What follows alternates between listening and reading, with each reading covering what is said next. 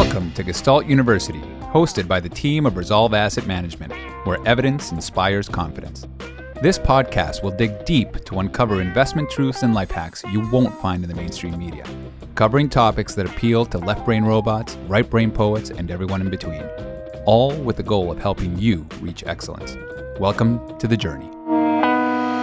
Welcome to this Friday's Resolve Riffs. You've got the usual uh, Barrel of Monkeys, and uh, in addition, this week we've got none other than than Ben Hunt, which who, who brought his best mustache. And check out the party in the back. Ben, don't be shy. I won't. I won't be shy. I'm not shy about this at all. Absolutely. This, is. uh, I was telling these guys this is my version of dyeing my hair purple for the the quarantine, and I, you know, I'm, I'm shooting for the Sam Elliott mustache and Roadhouse.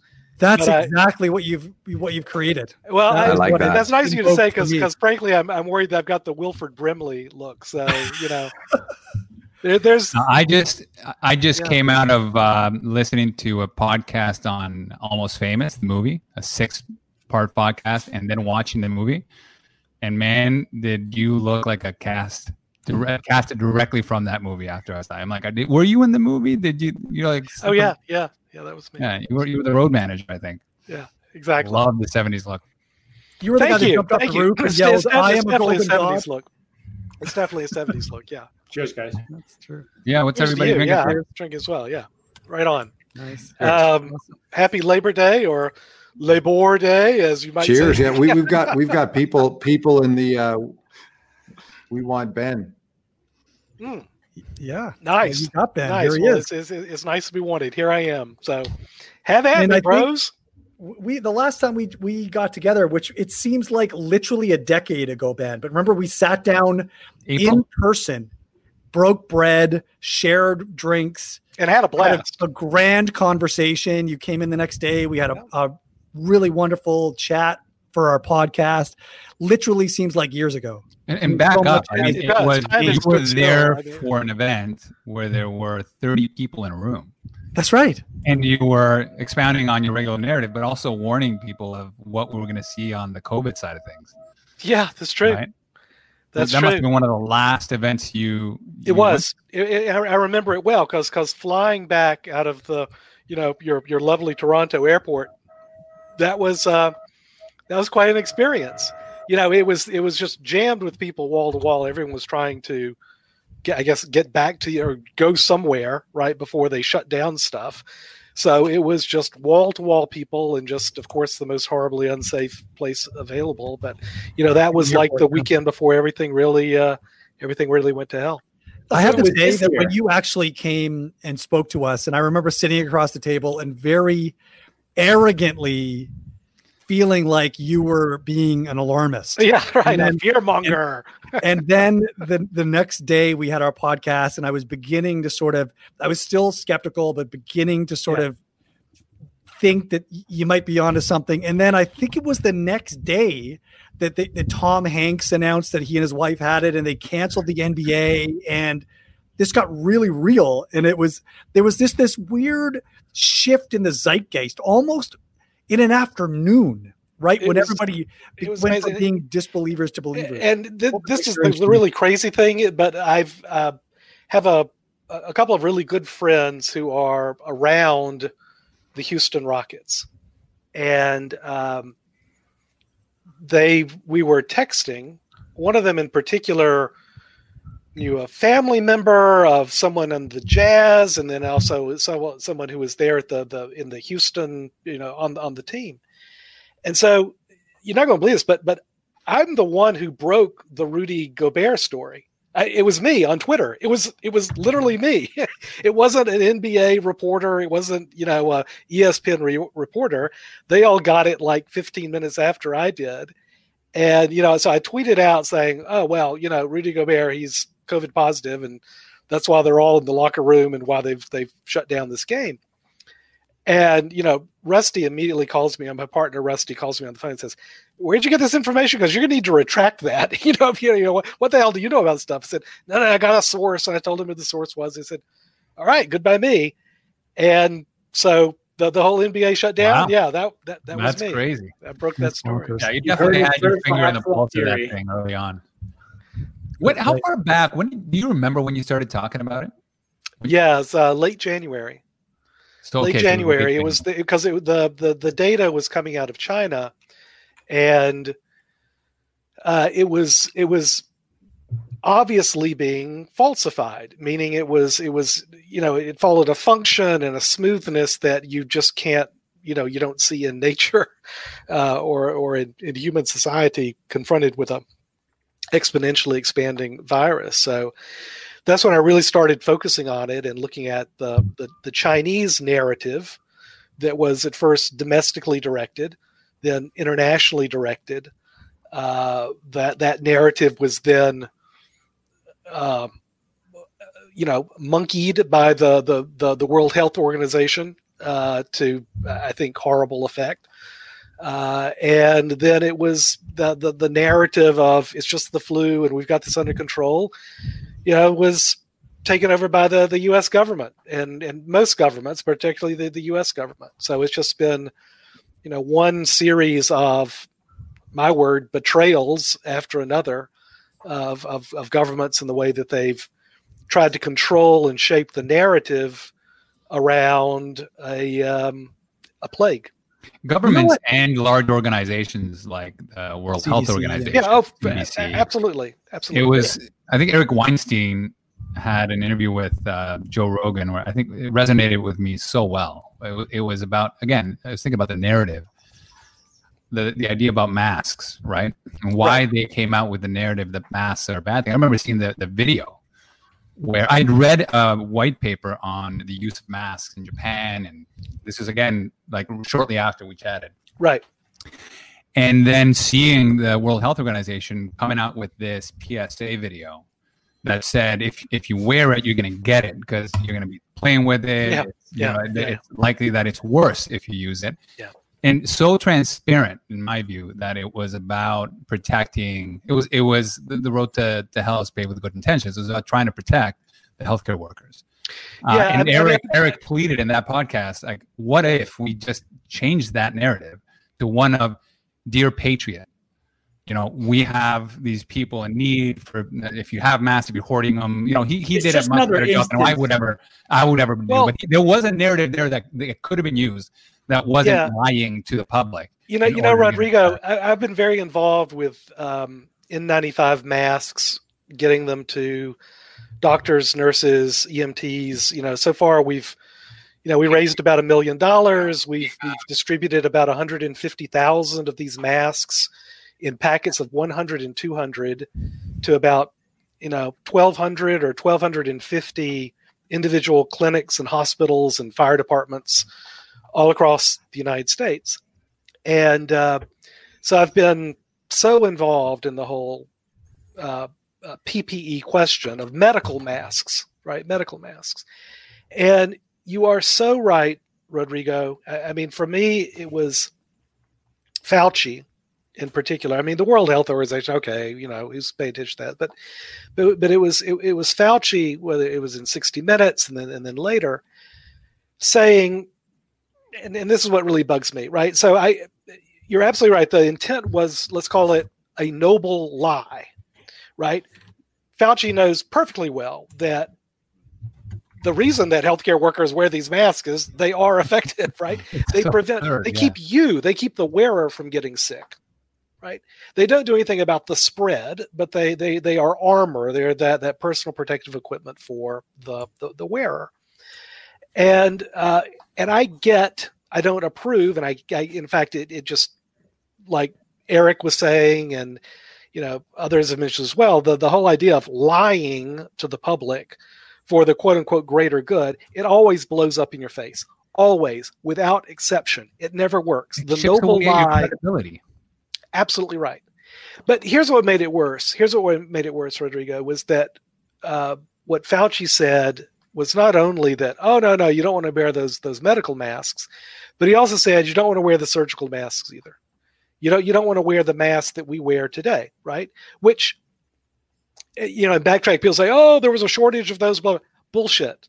There was never a shortage of surgical masks. There was never a shortage of these masks that we wear today in public because these masks are just designed to you know just stop you know the the extent of the you know the particulates you're breathing out and you, it's to keep others from getting sick. It provides you no protection or very limited protection.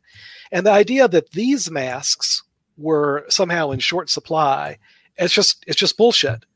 So it, it was it was this knowing um mistruth right that that again it always blows up in the the face of government or corporation that tries to do it.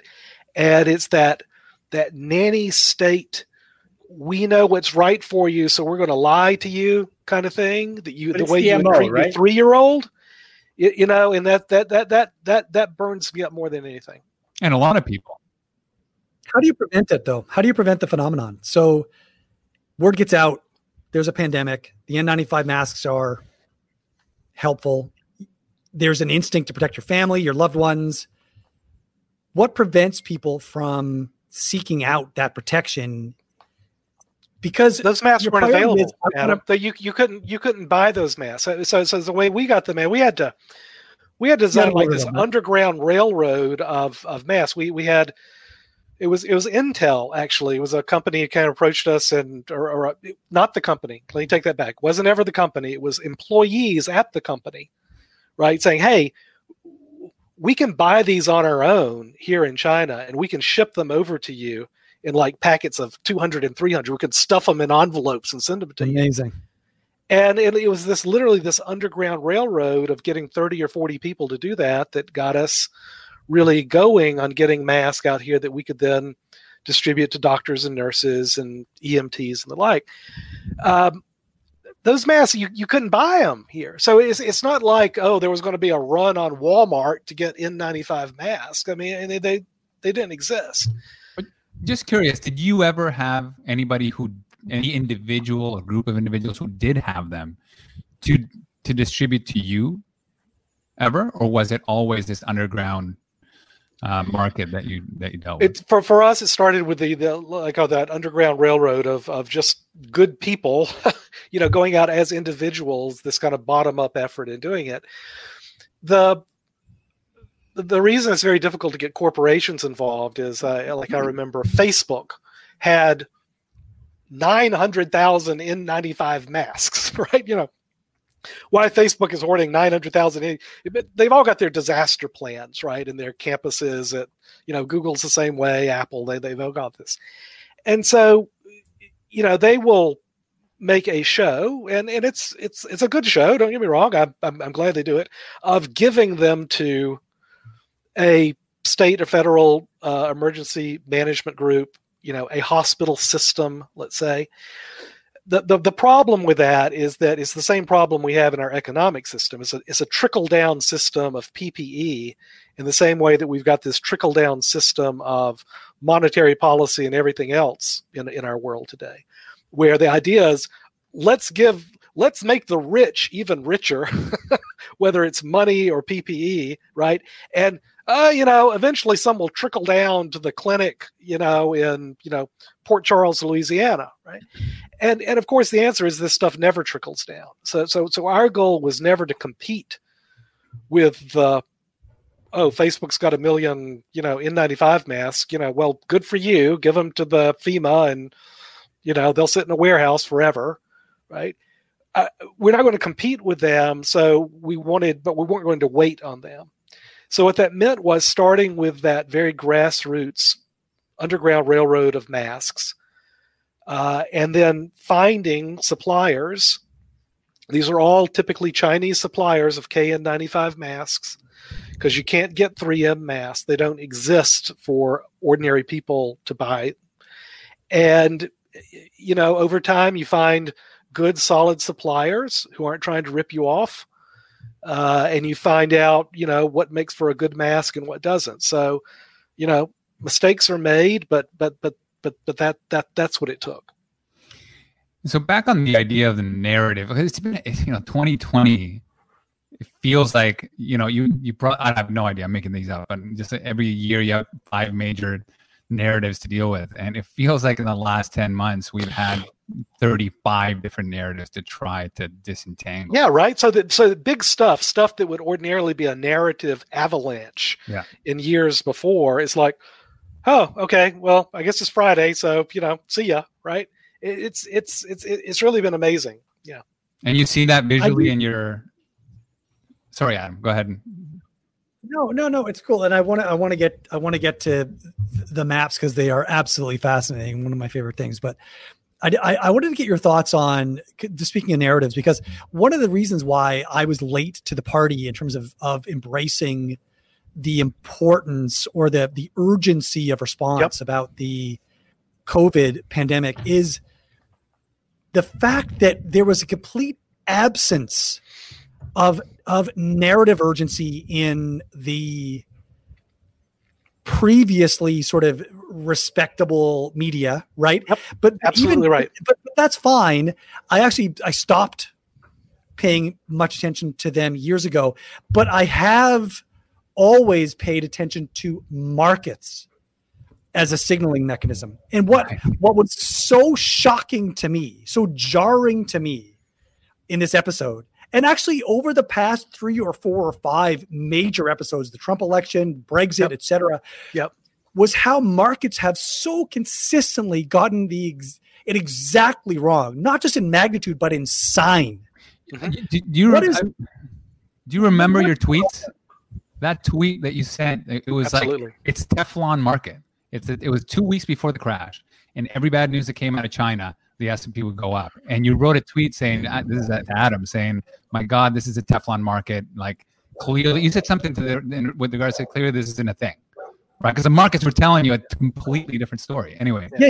So how do we reconcile this? This is because this is not just pandemic. It's it's there's there's five or six just massive stories over the last three to five years that the market has just gotten, like I said, the sign completely wrong on. But that that wasn't really like typically you had this, you know, the market has this topping pattern and it's it's been a completely different characteristic of, of markets in the modern era. And I say sort of modern era the last five years. Do you have any can you make any sense of that? Yeah, I'll, I'll say two things. The the first is that I've only felt yeah, I, I, let me back up a second. So, so you know, the hedge fund I used to run, you know, my my focus was on the short book, right? And and you know, if you're a short seller, you're just wired that way, right? I hate it. I don't like being a short. I mean, eh, you know, because you're you're always seeing the flaw in things, and you know, it's it, you you tend to be just kind of it, it, it wears you down right frankly you know being, being being a short seller but but that's that's how i'm wired. It just it, it just is. And you know you do it long enough and, and, you start kind of distinguishing between i'll say kind of market stories and you know how you've got to play the the, the you know the the short being a short seller is like is like playing poker right? Because the you, you you have to fold a lot of hands and you can't get impatient and you can't go on tilt and you have to play for what the pot will give you right? There there have been two times in my life when I felt in my bones that okay, um, this is this this is a systemic shock that the market narrative is is is focused over here when they should be focused on on on the real world, the real economy. Uh, this isn't something where there's an easy fix in market world for what will happen in the real economy.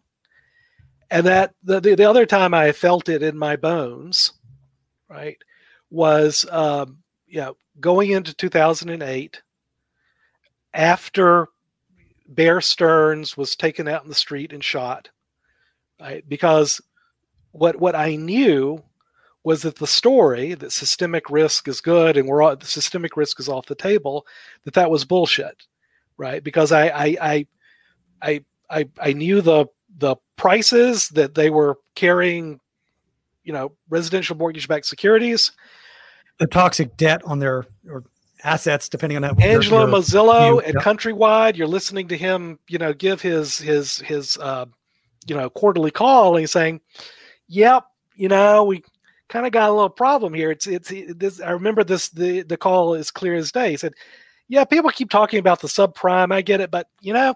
it's the the real problem for us is the alt A.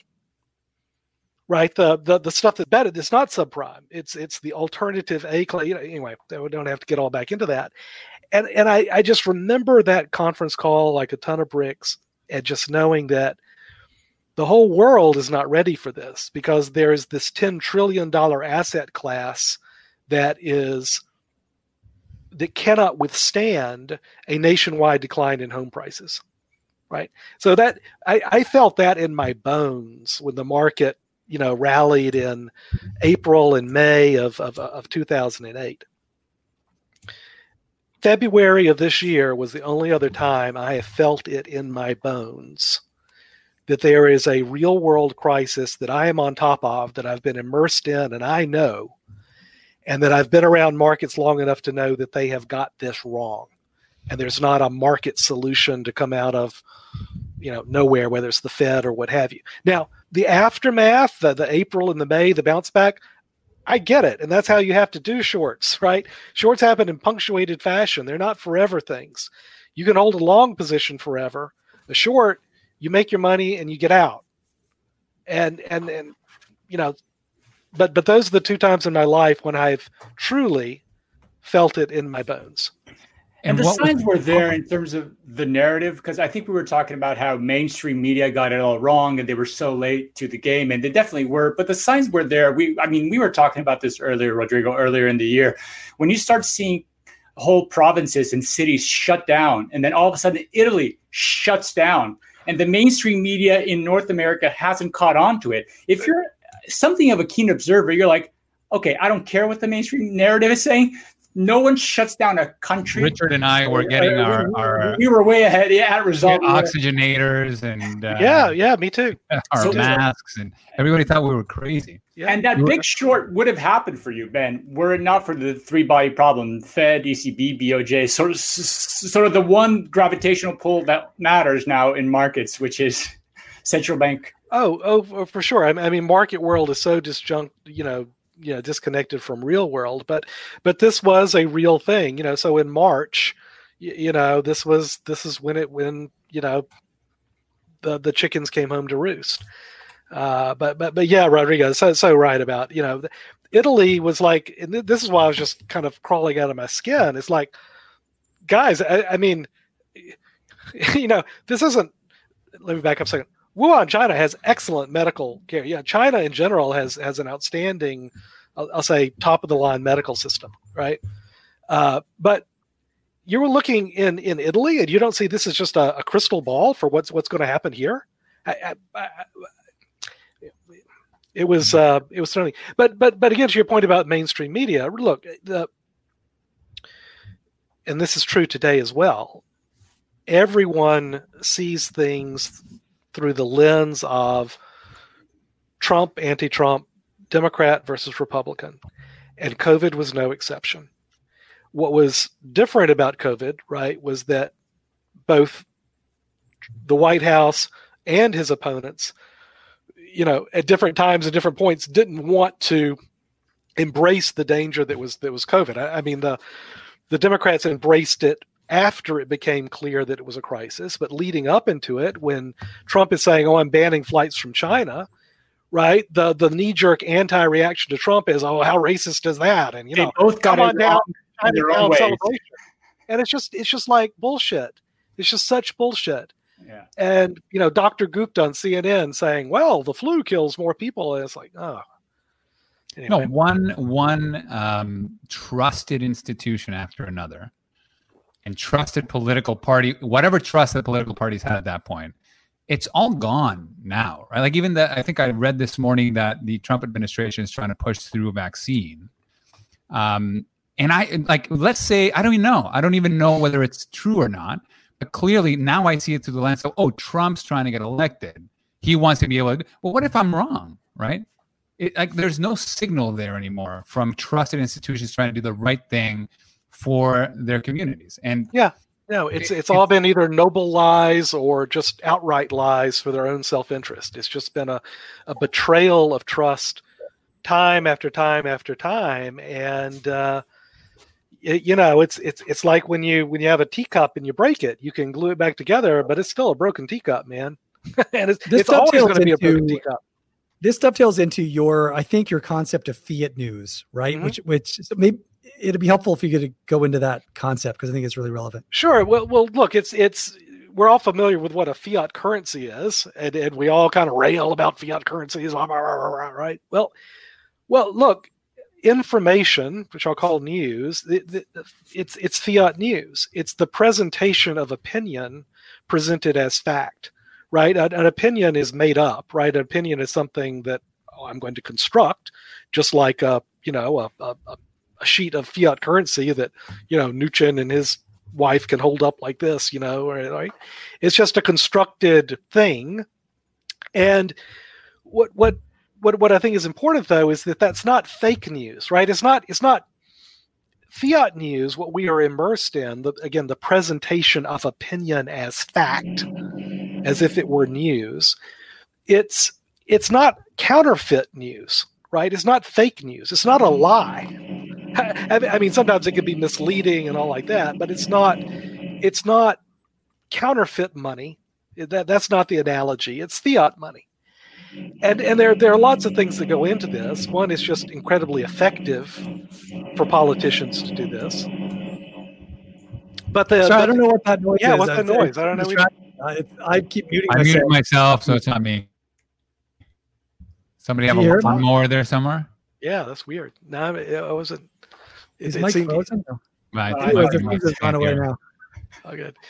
So, all right, without the rumble, right? So, so you know, fiat news is a constructed uh, uh, presentation of opinion as fact. It's incredibly effective. It's required by our twenty four seven content providers, right? You know, the CNBC, the CNN, the Fox, the MSNBC business model requires on the constant presentation of news. There is no constant presentation of news. There's like one or two interesting news items a day. It's frankly. the dopamine news cycle, right? It's the breaking news. Everything is breaking news. Yeah, breaking. Breaking. Everything is breaking. Everything's breaking Everything's news breaking. all the time. That red banner is everywhere all the time, and you and frankly, what's what what's usually breaking is somebody with an opinion about something, right? You know, breaking. We had- we had- somebody we had said a something. Game with my group of friends in, in, in college in our WhatsApp chat is to rename the title of an article. Well, you read the title and you think it's one thing, and they got you. Yeah. And then the body is a very reasonable, you know, balanced, whatever it is. That could have and that should have actually had the complete opposite title, right? Why Japan is losing lives, and then it's like how Japan actually handled it. And they may or may not lose lives, but they're actually doing a good job. I'm like, well, how what can we learn from Japan? And that's the other alternative title that you can have. Entirely different editors, as you know, write, you know, are responsible for the text of an article and are for, for the headlines. Entirely different people with entirely different job descriptions and entirely different, you know, pieces of the business model that they're responsible for. I'm sure that's happened to you all the time, Ben. It's happened to us too, right? I write an article for, and it gets syndicated, and then some the, the syndicated person write rewrites the title, and then you get all the all the comments come back. These vitriolic comments come back about the title. It's the perverse like- incentive to get the clicks because at the end of the day, it's massification of information. It's the fiat of information. And so people are, the, the news business is dying to one degree or another, Yeah. depending on what outlet you're talking about. And so they need the clicks as badly as they can. And so the incentive is there to just, just destroy. Well, I- true I, I didn't know this. but you know, I'll, I'll say this, guys. You know, because you know, the, the the company that my partner and I started, you know, we do two things. We do research, like you guys do, and you know, and and and try to apply it for you know investment models and portfolio models and and the like. But the other thing we do is is we publish a lot, right? And we've got a subscription business for for for what we what we publish, and I. You know, we don't do advert. We don't have an advertising model. That was such a you know just a race to the bottom it's just a pittance you get for all the the headaches. So it's it's not that kind of an eyeball model but it's important for us in what we write to to, to drive engagement. And and i find myself whether it's the title of a of an article right whether it's the image that you choose for it whether it's the topic itself right? You know so i, I wrote this piece on on N95 masks, you know, something that is so important to me personally, and I think is, you know, encapsulates so much of the betrayals that we've suffered in, you know, every country uh, from from from our government and the, around this this this crisis, and you know we got a good reaction. I mean, it's, it's part of the series I was writing on grifters, right? But you know, it just got a fraction of the response, just the merest fraction of a response that my first piece did, which was about Kodak you know, because and because Kodak had, you know, you got mm-hmm. the villains, man. It's it's it's like this is not this is not gray. This is not everybody can get the idea of you know these, you know, Kodak. You know, having some contacts in the White House with Peter Navarro and saying, "Yeah, we're going to be a pharmaceutical company now, and we get, you know, eight hundred million dollars in a non-recourse loan." Everyone gets that, right? It's it's so hard though to to to, to get the the eyeballs and the clicks, the engagement uh, for stories that I think kind of go at the heart of, of really of what we've been talking Actually. I'm here. curious, Ben, because uh, we've we've well, at least I've noticed this that the the amount of engagement that we get for a piece of writing or for a podcast or what is is is almost perfectly inversely proportional to how valuable I think the content is. Nothing sells like I believe it. man. right like just uh, what if it's if it's dramatic and and whimsical and but but says almost nothing then it gets lots of engagement and, and retweets if it's actually content rich if it has meaning if it's if it is is mildly prescriptive or provides a, a path to a change of behavior that may be constructive almost completely ignored Yeah, I, I- mean, I, I definitely um, endure. I'll say the same dynamic, uh, right? When if we're just talking about just sheer popularity, but you know what I cited early on, particularly with the writing and and and you know, because I, I this sounds ridiculous, but it, but but but I but I do want to change the world, right? And and you're never going to do that by appealing shallowly to an enormous number of people. That, that that the way to change the world, you know, at whatever level you're thinking about, you know, the world and what change you want to bring, it's having really deep engagement with a a smaller group of people, frankly, and and so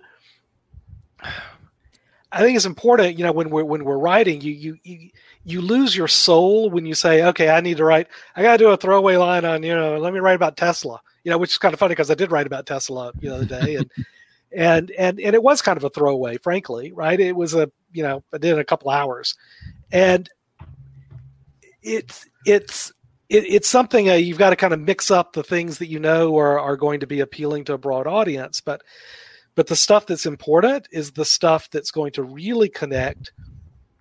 Maybe it's just with a few people, because that's should- really all you need. There should be kind of an alternative because I remember in a recent uh, conversation you had with Grant Williams, I think you were talking about how Rusty called you out on a mention of a CEO, and, and this was kind of a, an aside to a main story that you were writing, and you were calling him out, and you were telling him you were just adding another chapter to the crony capitalism that we see, and uh, but you were talking about how that piece would have gotten a lot more clicks, and you would have able to reach many more people outside of your wolf pack. So isn't there a yeah, way yeah, but, but, kind of but get let me, let's let's let's talk about that a second because because because this was that N95 grifters piece that I was writing about, and and part of it was I went off on a semi tangent. It was kind of I got my juices going because I'm I'm you know one of the focuses I've had in the past has been looking at how stock buybacks they're not bad in and of themselves. I get that. I love stock buybacks as an investor. Truly, I do. They are used to sterilize ridiculous management compensation schemes. I'm sorry, that's just the fact, right? And and and one of these ridiculous management compensation schemes happened to be with Honeywell, who is one of the major manufacturers of these N95 masks. And so I just had a little blurb where I was talking about, oh my God, I, I mean, what what you know, this guy, the the CEO, none of these CEOs, they they've never bought a, a penny of stock. They they they're it's just given to them, right? And you know, it's set up in such a way where if he plays his cards right, you know, he's not a founder, he's not an entrepreneur, he's an engineer who came up through the ranks and he's a manager, right? He's looking at a payoff of maybe, I don't know, 150, 200 million dollars if he plays his card right over the next, you know, five or six years. It's like, you know, what world, you know, is is is is that, you know, I'll say productive or or you know capitalist, right? I, I as Rusty so, says, uh, man, that's the cheese. He says that's the cheese, and and he said, look, eh, you know, it's yeah, it'll it'll get you know the juices flowing for a lot of people, but that that, that is, it's not what you're trying to say here. And he was exactly right. But you he can add exactly a message right. to that, right? You, you can maximize the reach of your content by perhaps adding that cheese in, cheating a little bit, including teasing it a little bit. Yeah, including the real message that you're trying to get in there for sure. Because the the, the whole uh, idea of know, stock based compensation is just it's here to stay, right? I, th- I, think that's a bit of a. I mean, I mean, look, that's that's the excuse I give myself all the time, right? It's, it's like, yeah, oh, yeah, you kind of kind of cheese it up greater a little bit here, but you're doing it for the greater good, right? It's that same thing we are talking about, kind of the noble lie. It, it's noble not as lie. bad as the right. noble lie, but mm-hmm. you know when you're cheesing it up, you know, you know when you're kind of playing to the to the to the to the crowd, right? And and and masses is fine, but I, I mean the just the the the the, the, the, cheap, the cheap thrill. Because right? look, here's it comes that back down to credibility, right? Mm-hmm. The reason I think you got the support that you did with uh, masks and the people that, that help you out and actually do the heavy lifting, I think it's because they trusted you because they they trusted your organization, you and Russ. Right on, brother. And it, you may, like you said, you can have this shallow following right? But the moment you ask for help, are you going to get it? Are you going to get the same type of principled people yep. as you would otherwise? And I don't think you do. I think you become a tool for other people's narratives. If you make your your headlines extravagant and you you push on that cheese, you are giving whomever believes in your values and that they're using that without having probably read your article yep. using that title and using that lead paragraph in order to to further their own their own arguments and and those facts fact what do you call it facts uh, masked as um, opinions masked as facts right yeah so i think you need to you need to fight we're always fighting against it yeah. I always like there's you want to push for a good title on it. You're always fighting against getting too much cheese, but it is something you need to be vigilant of. Yeah, so so look, the, the, the only coin of the realm that, that that means a damn in this world of debasement that we're in, debasement of information, debasement of opinions, debasement of currencies. The only coin that's worth a damn is authenticity, right? And and again, it's that teacup. I, when I was, you know, running running my fund, it was you know as part of a larger asset manager, and and I remember. Um, having a conversation in the kitchen with one of the, the one of the two co-founders of, of, of, of the firm. I, I, don't know how we got on it, but but and he was saying, you know, I won't even try to do the, you know, the Brooklyn accent, but he was saying, you know, Ben, there, there, you know, there, there, there are two things you got to know about business. And I said, okay, well, yeah, what, what, what's that, David? And he's so smart. I mean, this is really good, right? So he said, well, first thing is this. It's not about the money. It's about the money. that was that was number one, and he's so right. And I've, I've remember that a, a, lot of times. It's really served me in good stead. And um, the the other thing he said was, um, you you you you always live to fight another day right? And and what what he meant by that is what we're saying here, right? Which is that in this business of financial whatever that we're all in, right? It's it, it's a good business, right? It, it and it and it, you can make a it, it's a it's a business you can stay in your entire life and um, do good, make money, do all those things, right?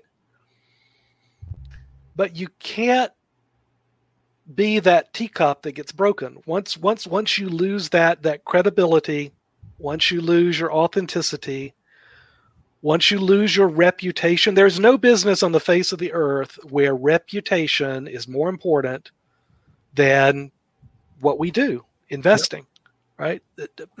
Period, bar none.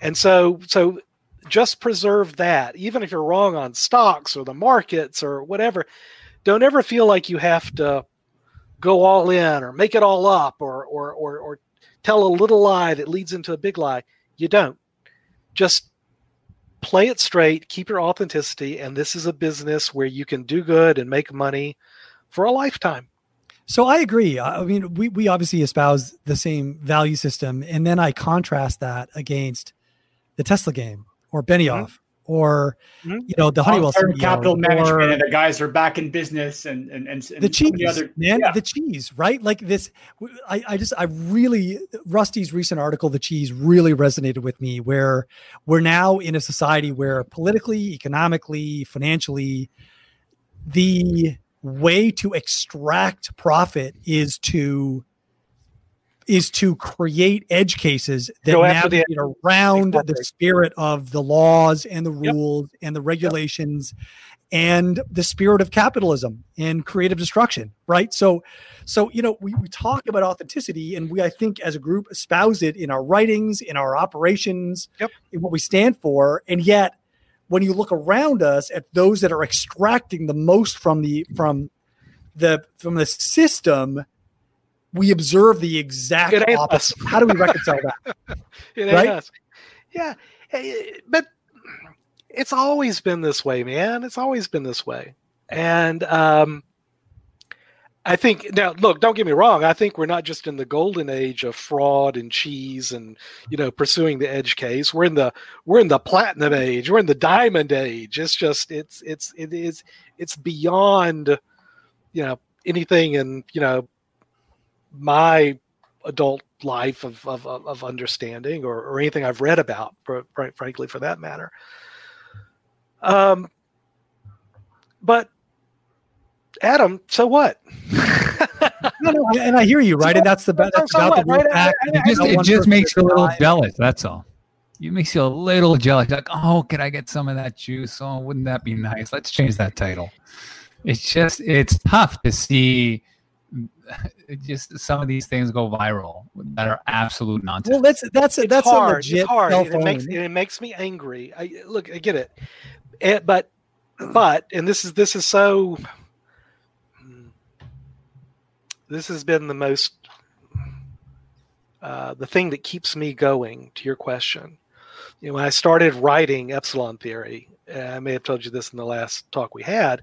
You know, this was uh, the the summer of 2013, so a little over just over seven years ago, and I was in a pretty dark place. I don't mind telling you, right? I, mean, I'd you know, right given all, yeah, right. We given all our money back in the hedge fund. I mean, it was a it was a you know it was close to a billion dollars. We gave it all back because it just wasn't working. We never lost money for clients, but you know, you know when you're not when it's not it's just not working. Mm-hmm. And you know, so it's you know, trying to figure out well, well, what does work? What what the hell is going on in markets and politics? And I and I I started writing, and you know, it was a hundred people, and then you know, now it's like what a hundred thousand, right? And it's it it's it's it's like that old police song, right? You know, tossing the message in a bottle out into the ocean, and you come back and there are a hundred bottles, you know, washed up on your beach, and and that's what this has been for me, right? The publishing and writing, getting to go, guys like, yeah, I wouldn't know you guys if if, if we weren't writing, if you weren't writing, and and it's finding this brotherhood and sisterhood. And unfortunately it's too much of a brotherhood and not enough sisters in in in what we do right in in our business. But it, it it's finding that yeah i like pack because it sounds a lot more you know forceful than community but that's what it is and and it it it's it's fight club man except you know it's okay to tell people you're part of it but it's but it but it's everywhere in every city in every country every burg and Hamlet out there. There's one of us. It's just it's just hard to know, you know, who we are and how to connect. And that's where the writing and, and, and staying true and what you guys do and even, you know, God bless you, you know, a Labor yeah. Day weekend, you know, a little little podcast. This is how people get connected. And and so that's how the world changes. So, so you've been you've been very active with with the burn it the fuck down meme. And I and I mm-hmm. and I that really it resonates with a lot of different people, I'm sure for a bunch of different reasons. Um, but what I've been so admiring about with with you is how and you do get you get pissed off and you you know you definitely go off on Twitter and you need to take a break and I certainly get that believe me. yeah. Um, but what what's what's been so great is just the, how you're able to come back to it over and over with such grace. You know, like without without the grudges and without the like you literally just keep well, coming back to you. the to the to the to the to the brown field or the green field objective this of this whole thing, right? Like yes, there's all this bullshit out there and yeah, I want to I want to burn down the edge cases and and but but how do you how do you um carve carve yourself off from that trajectory towards nihilism because I don't I don't get that from you. I get the I get the I'm still hopeful um, meme from you or or or impression from you and not the the nihilist meme But you do need to get to know you yeah in order to that. be able yeah. to see that right so but yeah. but but you i genuinely feel it so how do you separate those or how do you avoid going down that nihilist path um you do good works. That's it. That's that's it. Back to the original topic. Do, do good do, work. Do, do you're do connecting good. with good people, doing good things, and by yeah, doing and, good and, things and by, good people, and, and by good work, the, the I, I, I, mean I mean research like that, but by good works, I also mean that in the I'll, I'll call it the religious sense. I'm not a religious guy at all, right? But I mean, you know, help your freaking neighbor. I, I mean, just do that. Just do that, and and and it will. Yeah, you get back so much more than you give. I know that sounds trite and silly, but it's but but brother, it's the truth. It's the truth. So, are you winning the battle? uh, you know, it's two steps forward and one step back. It always is. You know, I've, I've got my alter ego, Neb Tana, you know, who's kind of adrift in the sea of social media and you, you know uh, communicates better with strangers and bots on Twitter than he does with his own family, frankly, and is antisocial and can't connect and can't kind of form the words, right? And you know, Neb's with me every day. Neb's with me every day. I just can't shake Gresham's law. You know, I just I I I, I feel like the the, the the bad memes just crowd out the good, you know, and it's no matter how much how much good you want to put out there, there's just at the moment, well, anyways, it does seem well. This this is why I wrote the that that fiat news concept and and the the articles I wrote around that because it came out of Gresham's law. So Gresham's law, you know, he was the the treasurer or whatever you called it for uh, for, for for Queen Elizabeth, right? And uh, and she had a problem because her her her dad, right, had taken all the silver coins and said, mm, "Can't we recast these, but only with half the silver as before?" And and and and so it it, it sparked this this recession, you know, in in you know Elizabethan Elizabethan England, and said, you know, she said, what's going on? And of course, Lord Gresham or whatever his, I don't even know his first name. He said, well, bad money drives out good. Bad money drives out good. Because if you do have a good silver coin and you know it's a good silver coin, you're sure as hell not going to spend it. You're gonna you're gonna hide it. You're gonna keep it. You're not going to spend it because you don't know. You just don't know what those other if you're exchanging it for a good coin. So in exactly the same way, bad news And I don't mean bad in the sense of distressing. I mean bad in the sense of constructed and fake. Fiat news drives out good money. it's exactly the same thing. So you're you're right, Adam. It is it is it's not just a daily battle. It's a losing battle, man. This this isn't a mean reverting phenomenon. This gets a lot worse before it gets any better. Which is exactly why, Adam, you say, well, you know, why not, you know, you know, join the other side and, you know, rape and pillage with the best of them, right? Is that thing things get worse from here, not better, and you need to know who your pack is, because that's the only way we're going to make it is is is, is to have a pack.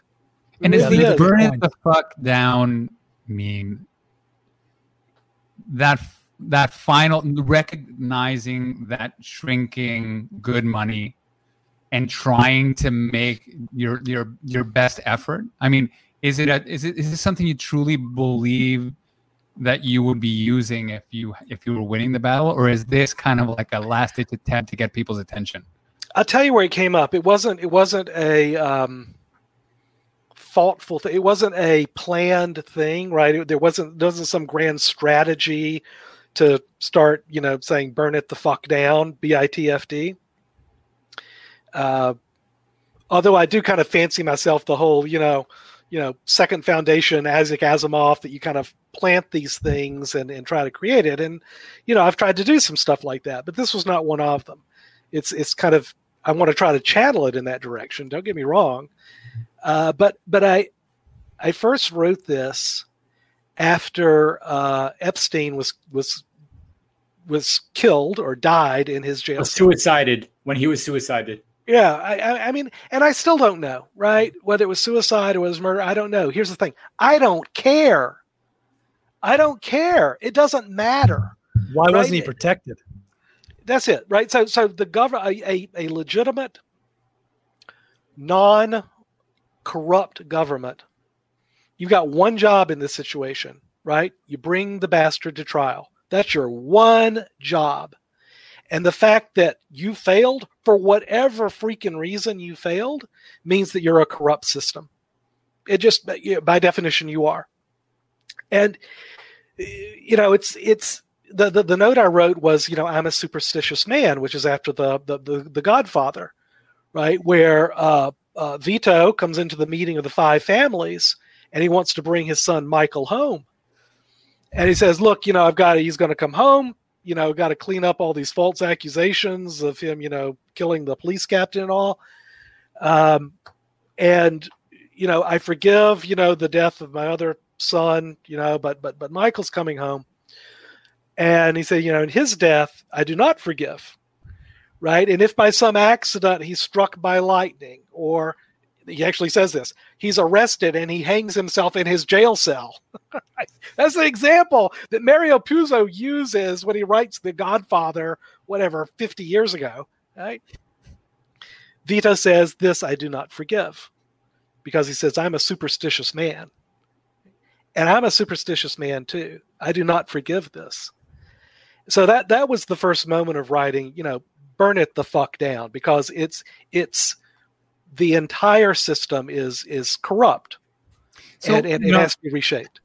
I, I, I have to admit that as I don't know if Richard feels the same way. Uh, for those who don't know, Richard's from Brazil. I'm from Peru. When I start when I start having conversations uh, uh with Adam, uh, but he's a bit of a nihilist, and I think he he likes the idea of burn it the fuck down.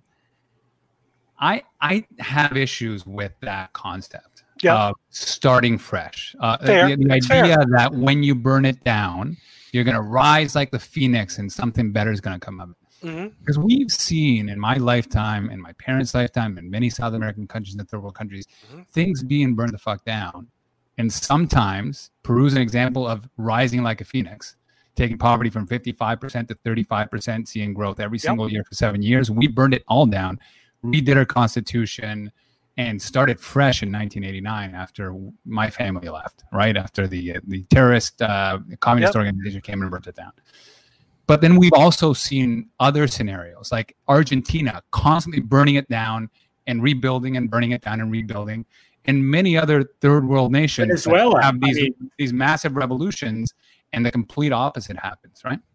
So, I, when I look, when we South Americans look at Yeah. your corrupt system, we want it. We, oh my God, it's so less corrupt than anywhere else on the planet. Like it, it, it just, it's kind of like the ideal. Everybody still wants to come to, the, to America, still wants to be part of that system. It- it is still an operating system that that tends to not allow individuals to completely ruin it. Right? Well, It's it's, not a like a single individual can be can do that in South America. It's A single individual, absolute. Trump has yeah. not been able to do that in the U.S. yet, in my Yeah, opinion. so- Well, I just I find that like I have a bit a negative visceral reaction to the nihilist approach of like burn it down and let's start fresh. I just curious to hear if you've had that pushback before. Oh, all the time, and it's a legitimate pushback. It's it's it's it's it's entirely fair, and sometimes I push back on myself, and then some other slap in the face will occur, and I'll say, "No, you know, burn it the fuck down," right? And and and look, you're right. It's a you know, it's a first world luxury to be able to say that, and it is a um, constant issue for me to. I, I'll back up a second. So, so uh, there were these riots in Atlanta, and Killer Mike, rabbi, you know, he comes on, he starts talking about, you know, when we talk about burning, we want to burn down the system. We're not burning down, you know, your neighbor's house, and that me and Killer Mike are saying the same thing. Right. so, uh, Right. and and I There's nuance there. Yeah. I, I don't, and I know it's a nuance, and and I know particularly the people who don't want to burn it the fuck down, right? Who profit from keeping it up the way it is, they'll come at me and say, "Oh, you want to burn it the fuck down? You're fucking, you know, blah blah blah," right? And and that that critique, when I know where that's coming from, that you know, I get all bristly about that. I don't get bristly at all about what you're saying uh, because it's it's it, it, it it's fair. Frankly, what I want, what I want, is a constitutional convention, right? Because I I I I we can disagree about about Trump the man, right? Catalyst or you know something deeper, but I I think the fact is that in the United States, our domestic political games are now, you know, in this kind of game theoretic kind of mm-hmm. craziness, right? We we are in a competitive game. You know, we're talking right there, right at the beginning, where nobody can see past anything other than through the lens of the competition of Dems versus GOP, Trump versus Biden or whoever. Everything goes through that lens right? That didn't used to be that way. There's always been an element of that. Don't get me wrong. There's always been an element of that. But when we, in the past, when we, the United States, has had a a a a, a threat to all of us, like COVID is a threat to all of us today, it has not been made partisan. No, And I'm not saying that's all Trump's fault. I'm not saying that, but the system that he broke has a result of this is the way it is, and it doesn't fix itself. So, So- I, I I don't know what to do other than to burn it down. Well, right? Right. I think I, I agree. Well, Killer Mike, we watched that many times over, and I, I had a feeling when he said those two things that he was saying something that he thought he could do: separate the Mm-hmm. burning the houses down and the and the stores down with burning the system down. And Yep. I just here's the way I see this idea. I see it as an, an options contract, right? You just increase volatility right? The moment you start rooting for that and asking for the complete annihilation of, a- of a system, whatever it may be, you increase the volatility of outcomes. So you can have something really great or something really bad. And I just don't think you can you can you can uh, you do one without the other. And that's my big fear. Coming, you know, I'm I'm like I'm suffering from PTSD in my past.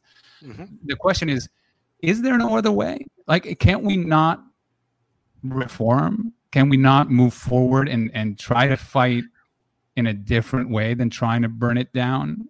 So Or I, is, I that, think, is that gone now? I, I, I think that what burning it down in the way that I want and that Killer Mike wants, I think what that requires, and it's the hardest thing to do, is uh, truly effective leadership Yeah. on the side of, I'll call it the rebellion, the resistance. Because, again, both from a narrative sense and from an efficacy sense, the only thing that works is, in the 20th century at least, or the last half of the 20th century and the 21st century, is profound nonviolence. Profound nonviolence. And that has not been the leadership, it's been a leadership failure of the, particularly the, the, the, the Black Lives Movement, right? A, a, a group, a movement that I support a, thousand percent. Um, but the leadership, there's been a failure of leadership to, in the sense of seeing the violence that emerges it as regrettable or ain't that a shame? No, no, no, no. The, the, the violence that emerges from this is a betrayal of your movement, and it must be treated like that. And it requires the the kind of leadership that you got from you know an MLK that you got from a Gandhi right? That that that, that you know people who knew how to play the game effectively. And the way you play the game effectively is and the way you burn down a system is the long game with absolute adherence to nonviolence right and and it and it's so hard from a leadership perspective. It's the hardest thing that a leader of a, a of a resistance movement can ever do. But if you're the underdog in any sort of fight, this is true if you're an underdog business. This is true if you're an underdog social movement. This is true if you're an underdog uh, sports team. You must have more discipline than the people you're fighting. It's If the, you- long game is the interesting word, two words there that I think, you know, we've all been reading the three body problem, Mhm. right? And the, the, the series. And one of the things that it's about is about planning for 500 years ahead, right, right. right? Right. Which makes And it a when I- very Chinese novel, frankly. right? No, Oh. I'm serious. I'm, I'm serious. For So, so the, the, Centralized the, tran- the translation's phenomenal, but but one of the things I really loved about that whole series was I felt like I got a view into modern China and and and and I'll call it Chinese culture in a way that I don't otherwise. Mm. Right. So so what Right. you're just describing, right? That that that's a that's a pretty Chinese perspective, just right Sure. there. But it sounds like what you're saying, Ben, in terms of uh, uh, burn it the fuck down, really is working through the system, playing a long game. So, so in a sense, you're not really, you don't really want to burn it the fuck down and bring on the terror years of the French Revolution. It's not, it's not that chaos that increases volatility to the degree that Rodrigo was describing. Which, as a Brazilian myself, I, I also don't want to see because you have a neighbor to your north. You see what's happening in Venezuela. You have this and so I share that view. But you want to burn it the fuck down. So I, I Yeah. throw a little I- cheese in the. No, I, uh, I really do. I really do want to burn some stuff down, right? Right? Because because I, I don't that's believe, Neb. That's I Neb do not believe I do not believe that you can change the system through incremental adjustment. I think that the system that we have set up today does not allow for effective change from within. That the rules have been so co-opted and dominated by the uh, self-aggrandizing, um, you know, rich people and powerful people, right? That that that that that change within the system is not possible, right? So so that's when I say that that I I want to have a change of the rules. I, I want to have a constitutional convention. I don't think we're ready for that. I think any constitutional convention next week is just going to be co-opted by the same cast of characters. Uh, I, I think that there's probably a, a a dissolution and a splintering uh, that that that's required. But you know what what what I the the the the, person I look to for inspiration on this is, and this also sounds so ridiculous, but it's it's it's it's it's it's Saint Augustine, right? Right, who's looking from afar at Rome, and it's not you know, oh, a five year decline for the Rome for Rome where it goes. No, it, it's hundreds of it's centuries where Rome just kind of slowly winds down in the west and keeps on going for you know centuries more in the east. But you know he's writing out there, and and, and what he's saying is that he has to separate himself. You know, it's you got the city of man over here, and we've got the city of God over here. Again, I'm not talking religious; I'm talking purely secular worlds we need to form our own community separate from this world that keeps trying to drag us in and and and try to force us to see everything in the world through their lens right? The revolution is going to happen in our hearts first right? It really is where the revolution happens first. And and that's that's the hardest revolution of all. But but but I really do mean burn it down. I I, I don't mean just reform the system. I, I mean I mean a new system. Not in our lifetime, right? Because I don't know, man. I'm trying to. I, am hopeful. Think, I am hopeful. The better for Ben, I think. I'm hopeful.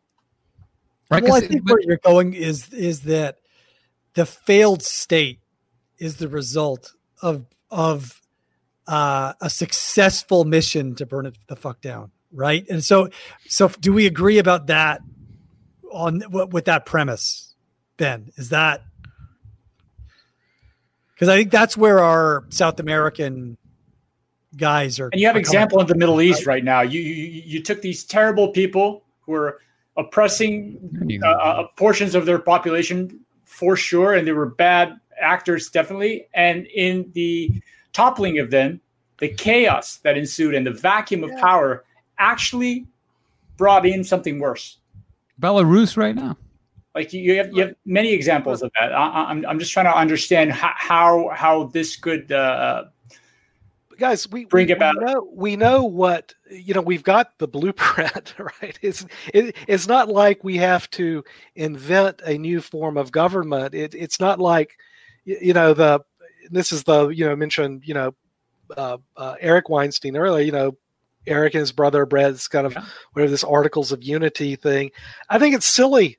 I think it's silly. I think their heart's in the right place. I think it's it's, it's like it's like a high school senior decided to write, you know, uh, uh, you know, political philosophy, and and I, and I and I and I mean that with with with a lot of love, right? But but a top down kind of new system of government, a new state, that's that's not it, right? That's not it, and and neither is the strong man or the you know Lukashenko. They, we, we've got lots of models. Look, we we know what it looks like, right? It it it really is liberty and justice for all, right? It it it it really is these small L liberal virtues, these small C conservative virtues. It really is one person, one vote. it, it, it, it, it, it, it, it's all of those things I believe, though, we're at the point where there's been so much detritus built up on this, this this, edifice that we had, you know, 1789 that that that, that it doesn't. It, it's just it's just you know it's, it's like a it's like one of these old master paintings where they they say oh we're going to clean it off right and you say oh my god there's color underneath there right and, and, and it's a it is like the, the the painting comes alive after they just take all the the gunk off from a couple of centuries that i, I mean somebody that, wrote here somebody about. wrote here uh, make... that the uh, it should be the wolf pack as founding fathers 2.0 I like that. Not wrong, not wrong. I, I I like that because because the, the whole notion of of the pack, right, is that you are um, huh, you you and then here's some of these these other kind of phrases, right? It is the clear eyes, full hearts can't lose, right? The, the the pack is like a high school football team in Odessa, Texas, where that phrase comes from, right? Friday Night Lights, clear eyes, full hearts can't lose, because you're you're you're this gets back Adam to what we were talking about before. It's finding those people who you want to be in the foxhole with, who see you as not as a means to an end, which is what every politician and every political party and every corporation today does. They see you as a means to an end. What I'm saying is that you find the people who see you as an end in and of itself. That's it. That's it. Find that pack. That's what a pack is. And that's how you create a society that has to come before you have a state right? Before you have a government, you've got to have a society that works. I agree, and this is, I think, this is kind of, and you correct me if I'm wrong. I don't want to put words in your mouth, but the way I sort of see it is, we don't want to burn it the fuck down. I think the the way that Rodrigo and, and Richard are coming at this, we don't want to burn it the fuck down because you get a failed state and you don't want materializes. You don't know what materializes after a failed state. It's but awful. I think where where maybe you and I, Ben, are a little closer to is the idea we're already in a fucking failed failed state that has been painted Amen, brother. by a fucking bull market. You're you're out of your mind. Uh, Like yeah, you don't know if, if this is a failed in a state. failed state that has been me more. It couldn't get obfuscated by, worse. by a bull market. It couldn't get worse than this, right? No, no, no. I know it can get vastly worse, but I'm saying Get vastly the worse. idea that we have a not the point. functioning state No, for I'm sure. with. I, I I'm It- I'm is a broken concept. It is yeah, a broken. that was a straw man. I was- is uh, yeah. painted over Uh, by a bull market. Period. Full stop. yes. we we have a Very- luxury we have a luxury here that I I think many other countries are trying to create in Latin America, and that is a, a sense that that you are a, a nation, frankly, and and in the in the same way that I that I think the na- the, the notion of of a of a Peruvian identity I, I think is is kind of finally right maybe Oh, yeah. taking root, right? It's declining in the United States. The idea of an American identity For is sure, that's true. For sure, like that's this, true. There is no doubt that you guys are on the downswing, 100. percent Yeah, right? It's always for me. It's always just how much you want to burn it down. Like, And is it going to go like this? Can we can we inch it up? Because I, I I'm just always terrified of of that that other scenario. And you know what I'm finding when I speak to my American clients and friends and even Canadians is, again, speaking from just coming out of reading the, the three body problem and planning 500 years ahead, Mhm. is we've had legitimate discussions about like how far how far forward do you want to do you want to think when it comes to global warming, when it comes to Black Lives Matter? Like some of my friends are like, I care about my children, and after that, I'm done. I just and I that's all I care about because right now this is all I can control. Whereas in the past, when you saw a path forward, when you saw this uh, a a bit of stability in your future, you can plan. You can't do estate planning. There's no estate planning Yeah. in South America, right? Inflation just you're Right. just cost whatever you get, you spend. Whatever you have, the friends that you have, you take advantage of them because they're going to be gone tomorrow to another country because they, they can't live in this place anymore. They're going to be shot or whatever. Like there is, we, we I do see it in North America that people are becoming more and more insular rather than thinking about like you ha- when you have stability, you have the luxury of thinking about two, three, four generations ahead. And I agree that there's there's a trend toward being more insular because of what's going on.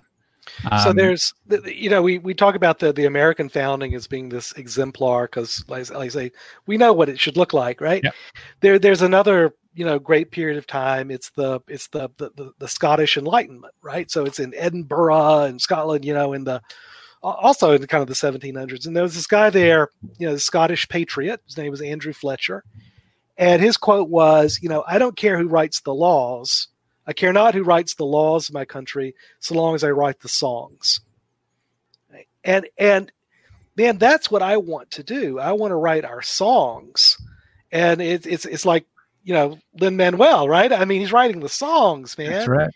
And and it's it's and, and, and songs, of course, is a metaphor for the society that underpins Cultural whatever you build exactly whatever you build in terms of the the edifice of the state and the like. And and it's that it's that society is where we've got to start. And and, and you start that means from the bottom up it, it means you know pack the, the fight club analogy is i'm man i'm sticking with that. And and that that's how it changes. That's how the system burns down or maybe that's how the system you know is rebuilt in a better way i don't know but but if you've got that society in place it, you know the rest of it you're, you're writing the songs the laws will take care of themselves So, and then I'm just going to shift the narrative a little bit here. Um, towards uh, in one of the, your previous interviews, you talked about how some narratives click and some narratives don't. Mhm. And one of the things that I was thinking was, if we do, if we want to do t- do take a middle ground, is there? Have you identified any ways of finding the narratives that click in order to get what you want than you did in the past? Like, you're you learning something from with the tools that you have? in order to get better at it, get better at getting the message out?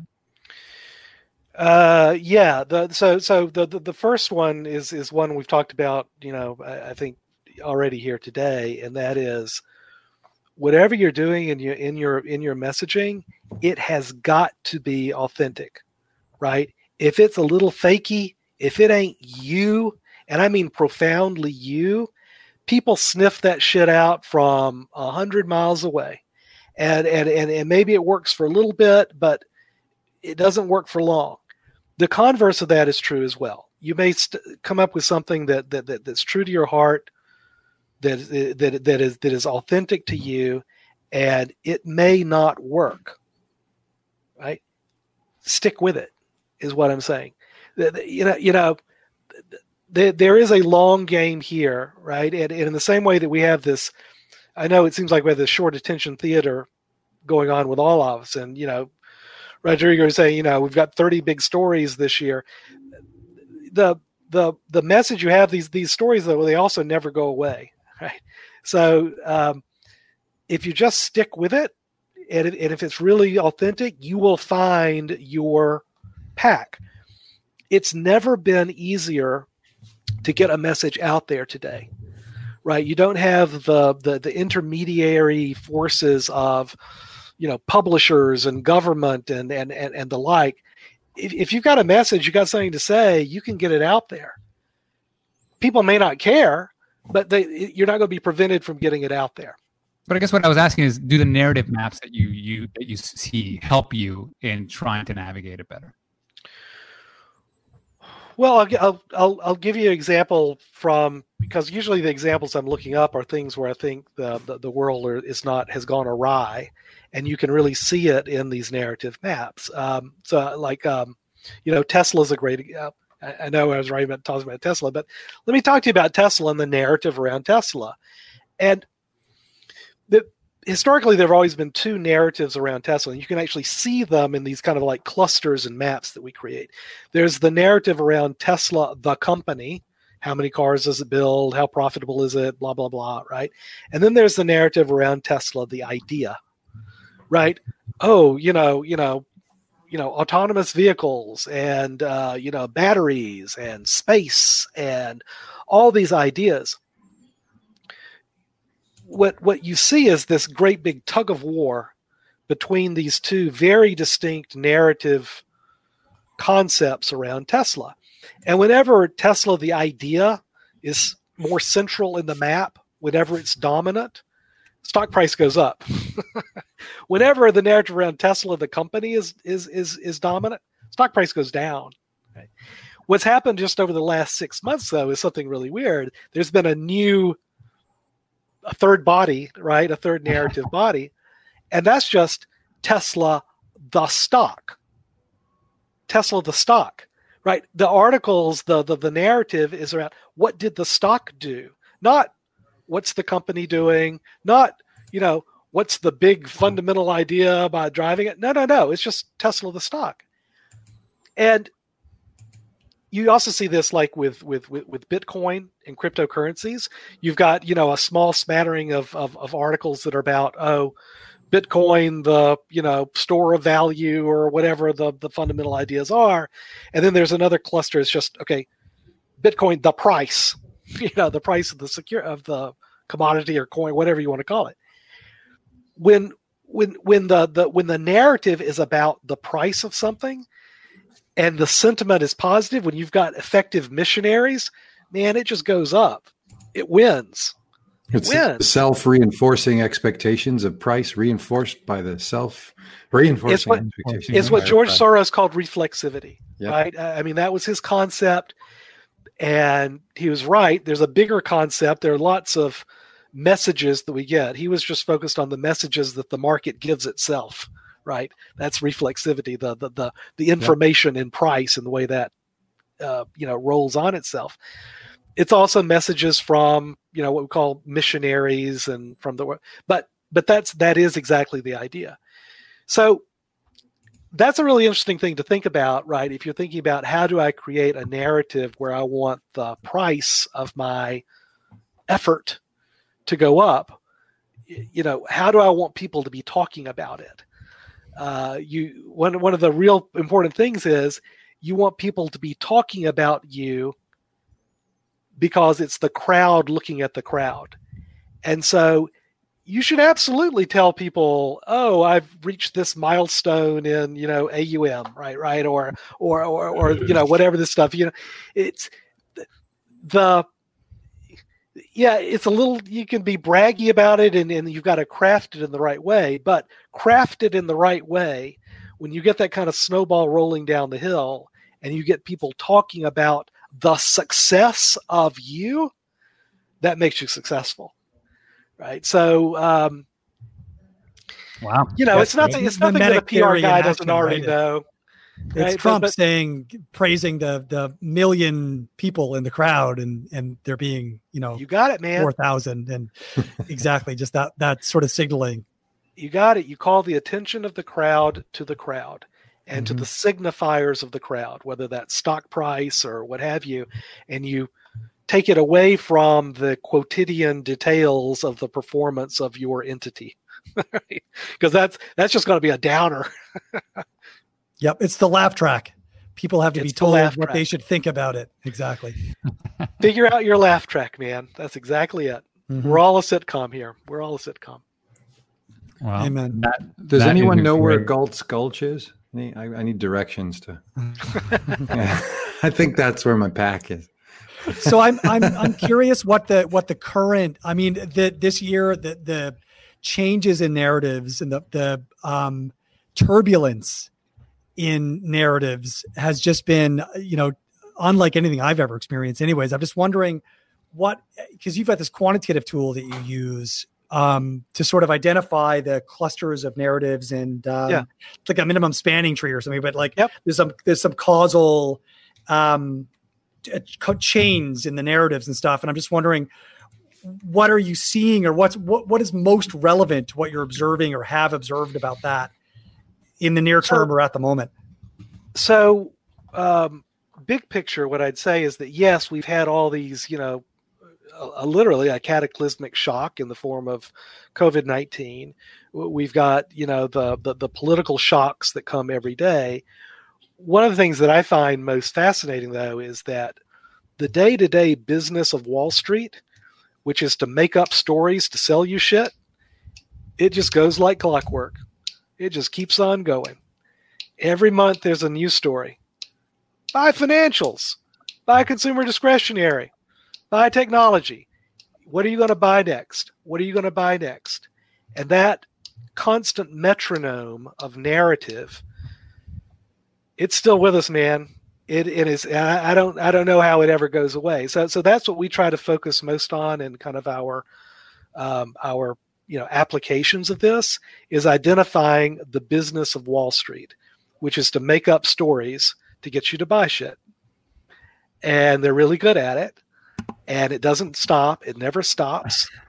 And so that's that's one picture right? So not the Is, can you differentiate that for me from just business?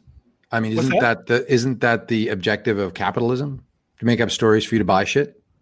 no No, it's is how how would it be different than the reason we we again you're sold things whether it's food, whether it's cars, whether it's the next thing to create a narrative around your social No. uh, status. How like you're right this this, this such an aspect, interesting this yeah. aspect this this this exercise is part of every business it's been part of humanity for since we have had humanity right uh, it expresses itself a lot in politics it, but but but where i find it in its purest form is financial assets because man, that's what a multiple is. How do you how do you price a, a, a cash flow? What's the story? That's that. Okay. that that's all it is. Price price is story, right? I, I, mean, you know, it, it, so it is such part and parcel of these, um, you know, intangible things that we live and breathe, right? It's all story. So I, I, I, I you're right. It's in every business, right? You got to sell. Yep. You know, you got to, you know, whatever. Sell candy cars, bars. You got to sell cars. Jewelry, you got to sell art. What, what, what, I mean, whatever, maybe maybe art right? would would come close. I'm, I'm, not sure. Art comes pretty close. I agree with that. Art comes that's close. It's, it's, it, frankly, that's how I've always thought of Bitcoin. Right? I, I think Bitcoin is very elegant art. Um, this does that does it have value? Absolutely. that's great. Absolutely. But that's that, that's what Bitcoin is to me. It's it's it's very elegant and beautiful art. Um, but but it's it's it's story. So apart from the Wall Street yeah. narrative, did, yeah. are your are your graphs showing you any other narrative clusters that are particularly insightful or or that that you're paying attention to and you think that others should? Yeah, yeah. I, I mean, I mean, so so what we try to look at are I'll call them micro narratives. That's the Wall Street drum beating, right? That's that's every thematic idea you've ever been pitched, and it's the the subject matter of you know 98% of the content on CNBC, right? Is a is a, what I'll call is a micro narrative. There are also macro narratives that are constructed, right? So so one macro narrative is well, what's the central bank narrative, right? Is it a hawkish? Is it uh, you know a Fed put narrative? Is it uh, oh we're looking at inflation and we don't care? Narrative, right? There are about five what we call narrative regimes around central banks, and right now we're in this this this narrative regime of the way that everyone is talking about central banks, the Fed, and the way the Fed talks about itself is around the language of inflation. That is generally market positive, right? You can go back and see in history when this regime has existed, and typically the next month, you know, the market's up 2% it's a pretty big impact, frankly. Right. Um, another one, you know, we track is how the market talks about itself in terms of what matters.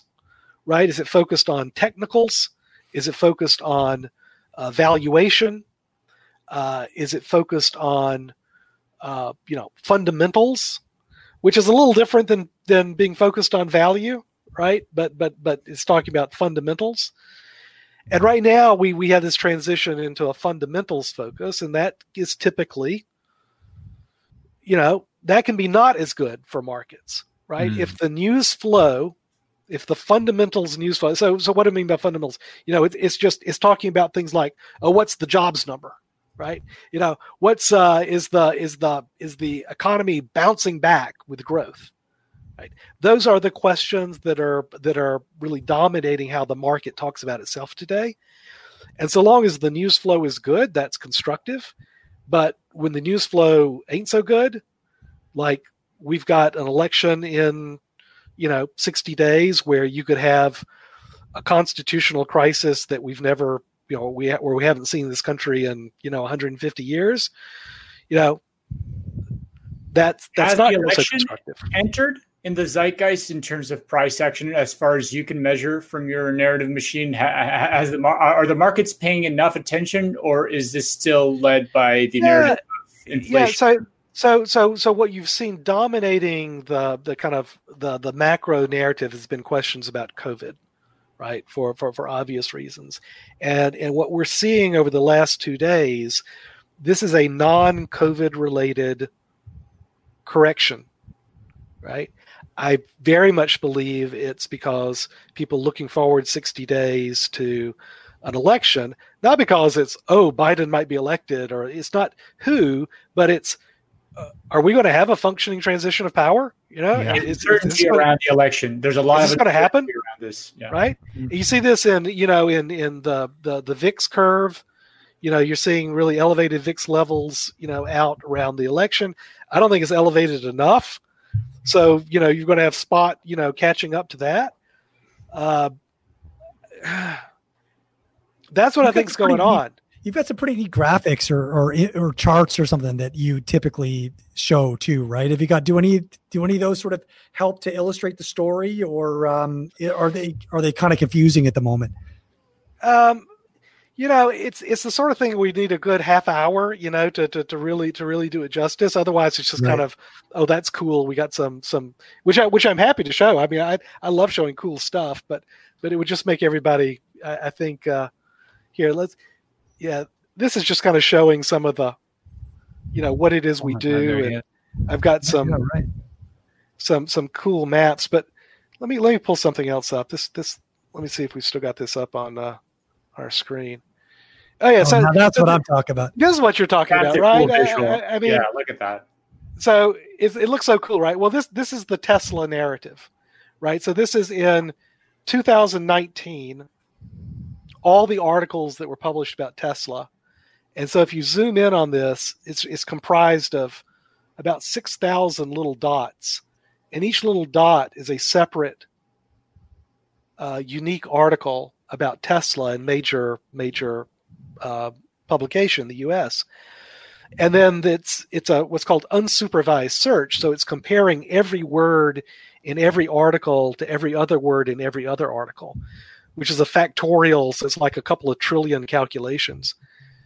Uh, and then it it this is a map that shows the similarity in language, the similarity in word choice and grammatical structures so that the computer, you know, clusters all the articles and shows the connections between them.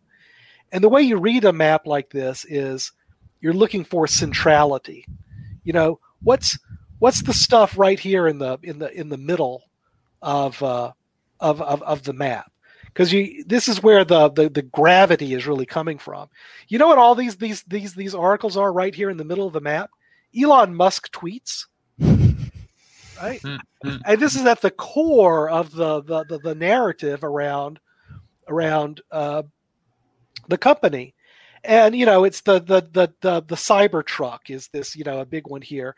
Uh, the Timi the, the the Tesla semi electric. Uh, you know, all of these these these kind of central narratives are about kind of big ideas. Oh, we're going to do car insurance. That's a really central one right here oh, what's the Tesla Model 3 performance?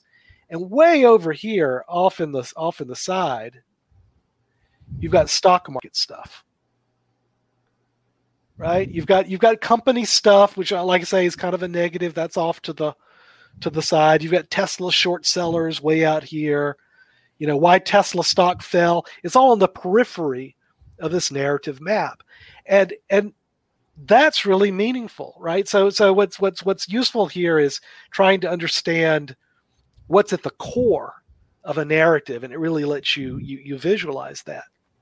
I'll and show you what what clusters are migrating toward the toward the center, or what ones are moving more toward the edges, and what does that say about how the stock is likely to react to news and the type of news exactly react to? You you, what, right. you need to start thinking about memes and narratives as living creatures right? And and you put them under. It's like getting a drop of water and putting it underneath, you know, a microscope in the 1700s, and you look through the microscope and says, "Oh my God, there are things living in there."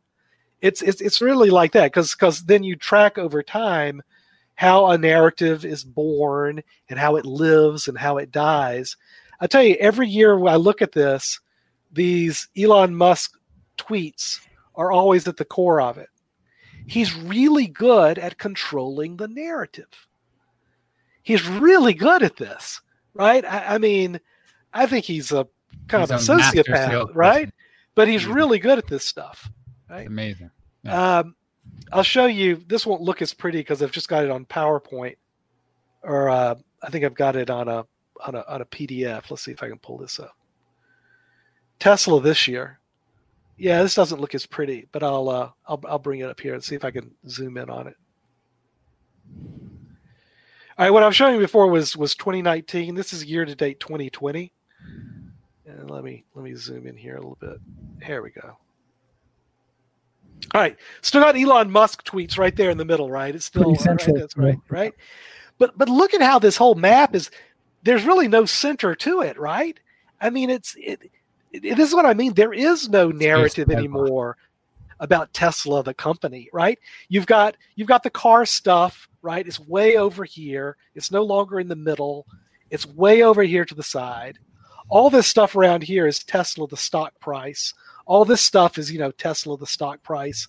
Analyst worried, Tesla stock. You, you know, so there is no it's there way more there. financialized than the than the previous map. The previous map was much more Yeah. about the company and what the company was doing. the company are the big what the ideas, right? Oh, yeah, we can do car insurance. Why not? Yeah, Right. yeah, autonomous driving. Yeah, of course we can do that, right?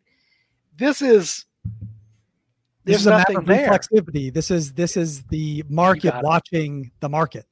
There's the market watching the market. There's no there there, except Mm-hmm. for Elon Musk tweets. Right. Anyway, so that's that's the kind of stuff we do, and um, you know, both on Beautiful. kind of fun stuff like Tesla, but also the business of Wall Street, which is to make up stories and sell you shit. That's that's that's our bread and butter. You derive portfolio decisions based on a lot of this uh, narrative machine. Yeah, I mean, much less so. I'll call it the idiosyncratic stuff. I, I mean, this is for, you know, if, if you've got a big position in Tesla, you want to know this stuff. But but I don't have a systematic strategy around Tesla. We've absolutely got a systematic strategy around the drum beating of Wall Street, right? Because what what what happens is that what you're creating. Um,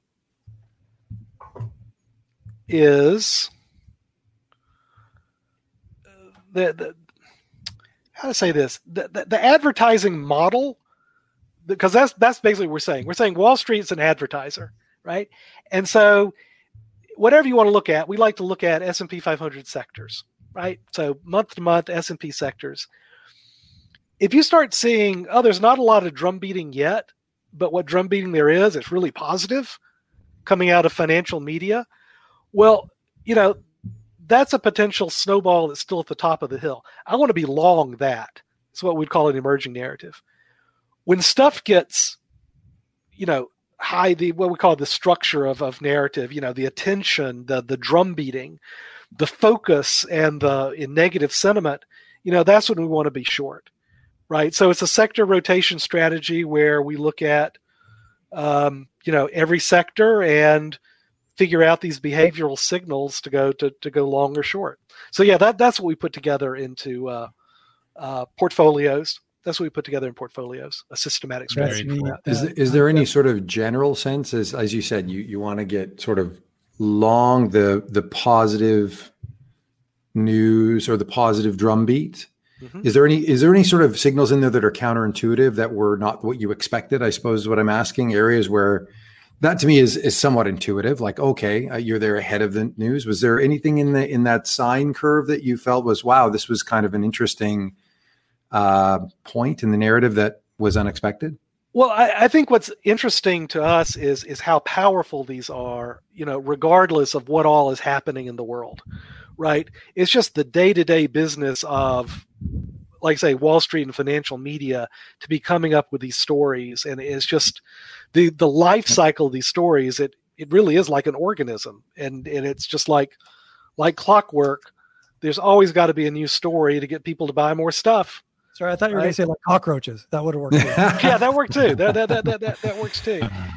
But- and I suppose there's every Go ahead. but but frankly, power. you know, to your point, I mean, it's been very important for us that, that what what we did. We started with the behavioral models. We started with our idea of how the world works, because, and you guys know this. I I mean, the ability to kind of try to do your data fitting and you know, you know, you know, backfitting on this stuff is, you know, it's just a once you start going down that path, it's like the noble lie, right? You Yeah, you know you're, you you kind of construct this stuff that that works right but but but it's it's got to I'd, I'd much rather have something that you know i don't know how it's going to work but this is how i think the world actually behaves and so that, that- that's what we're going with Great.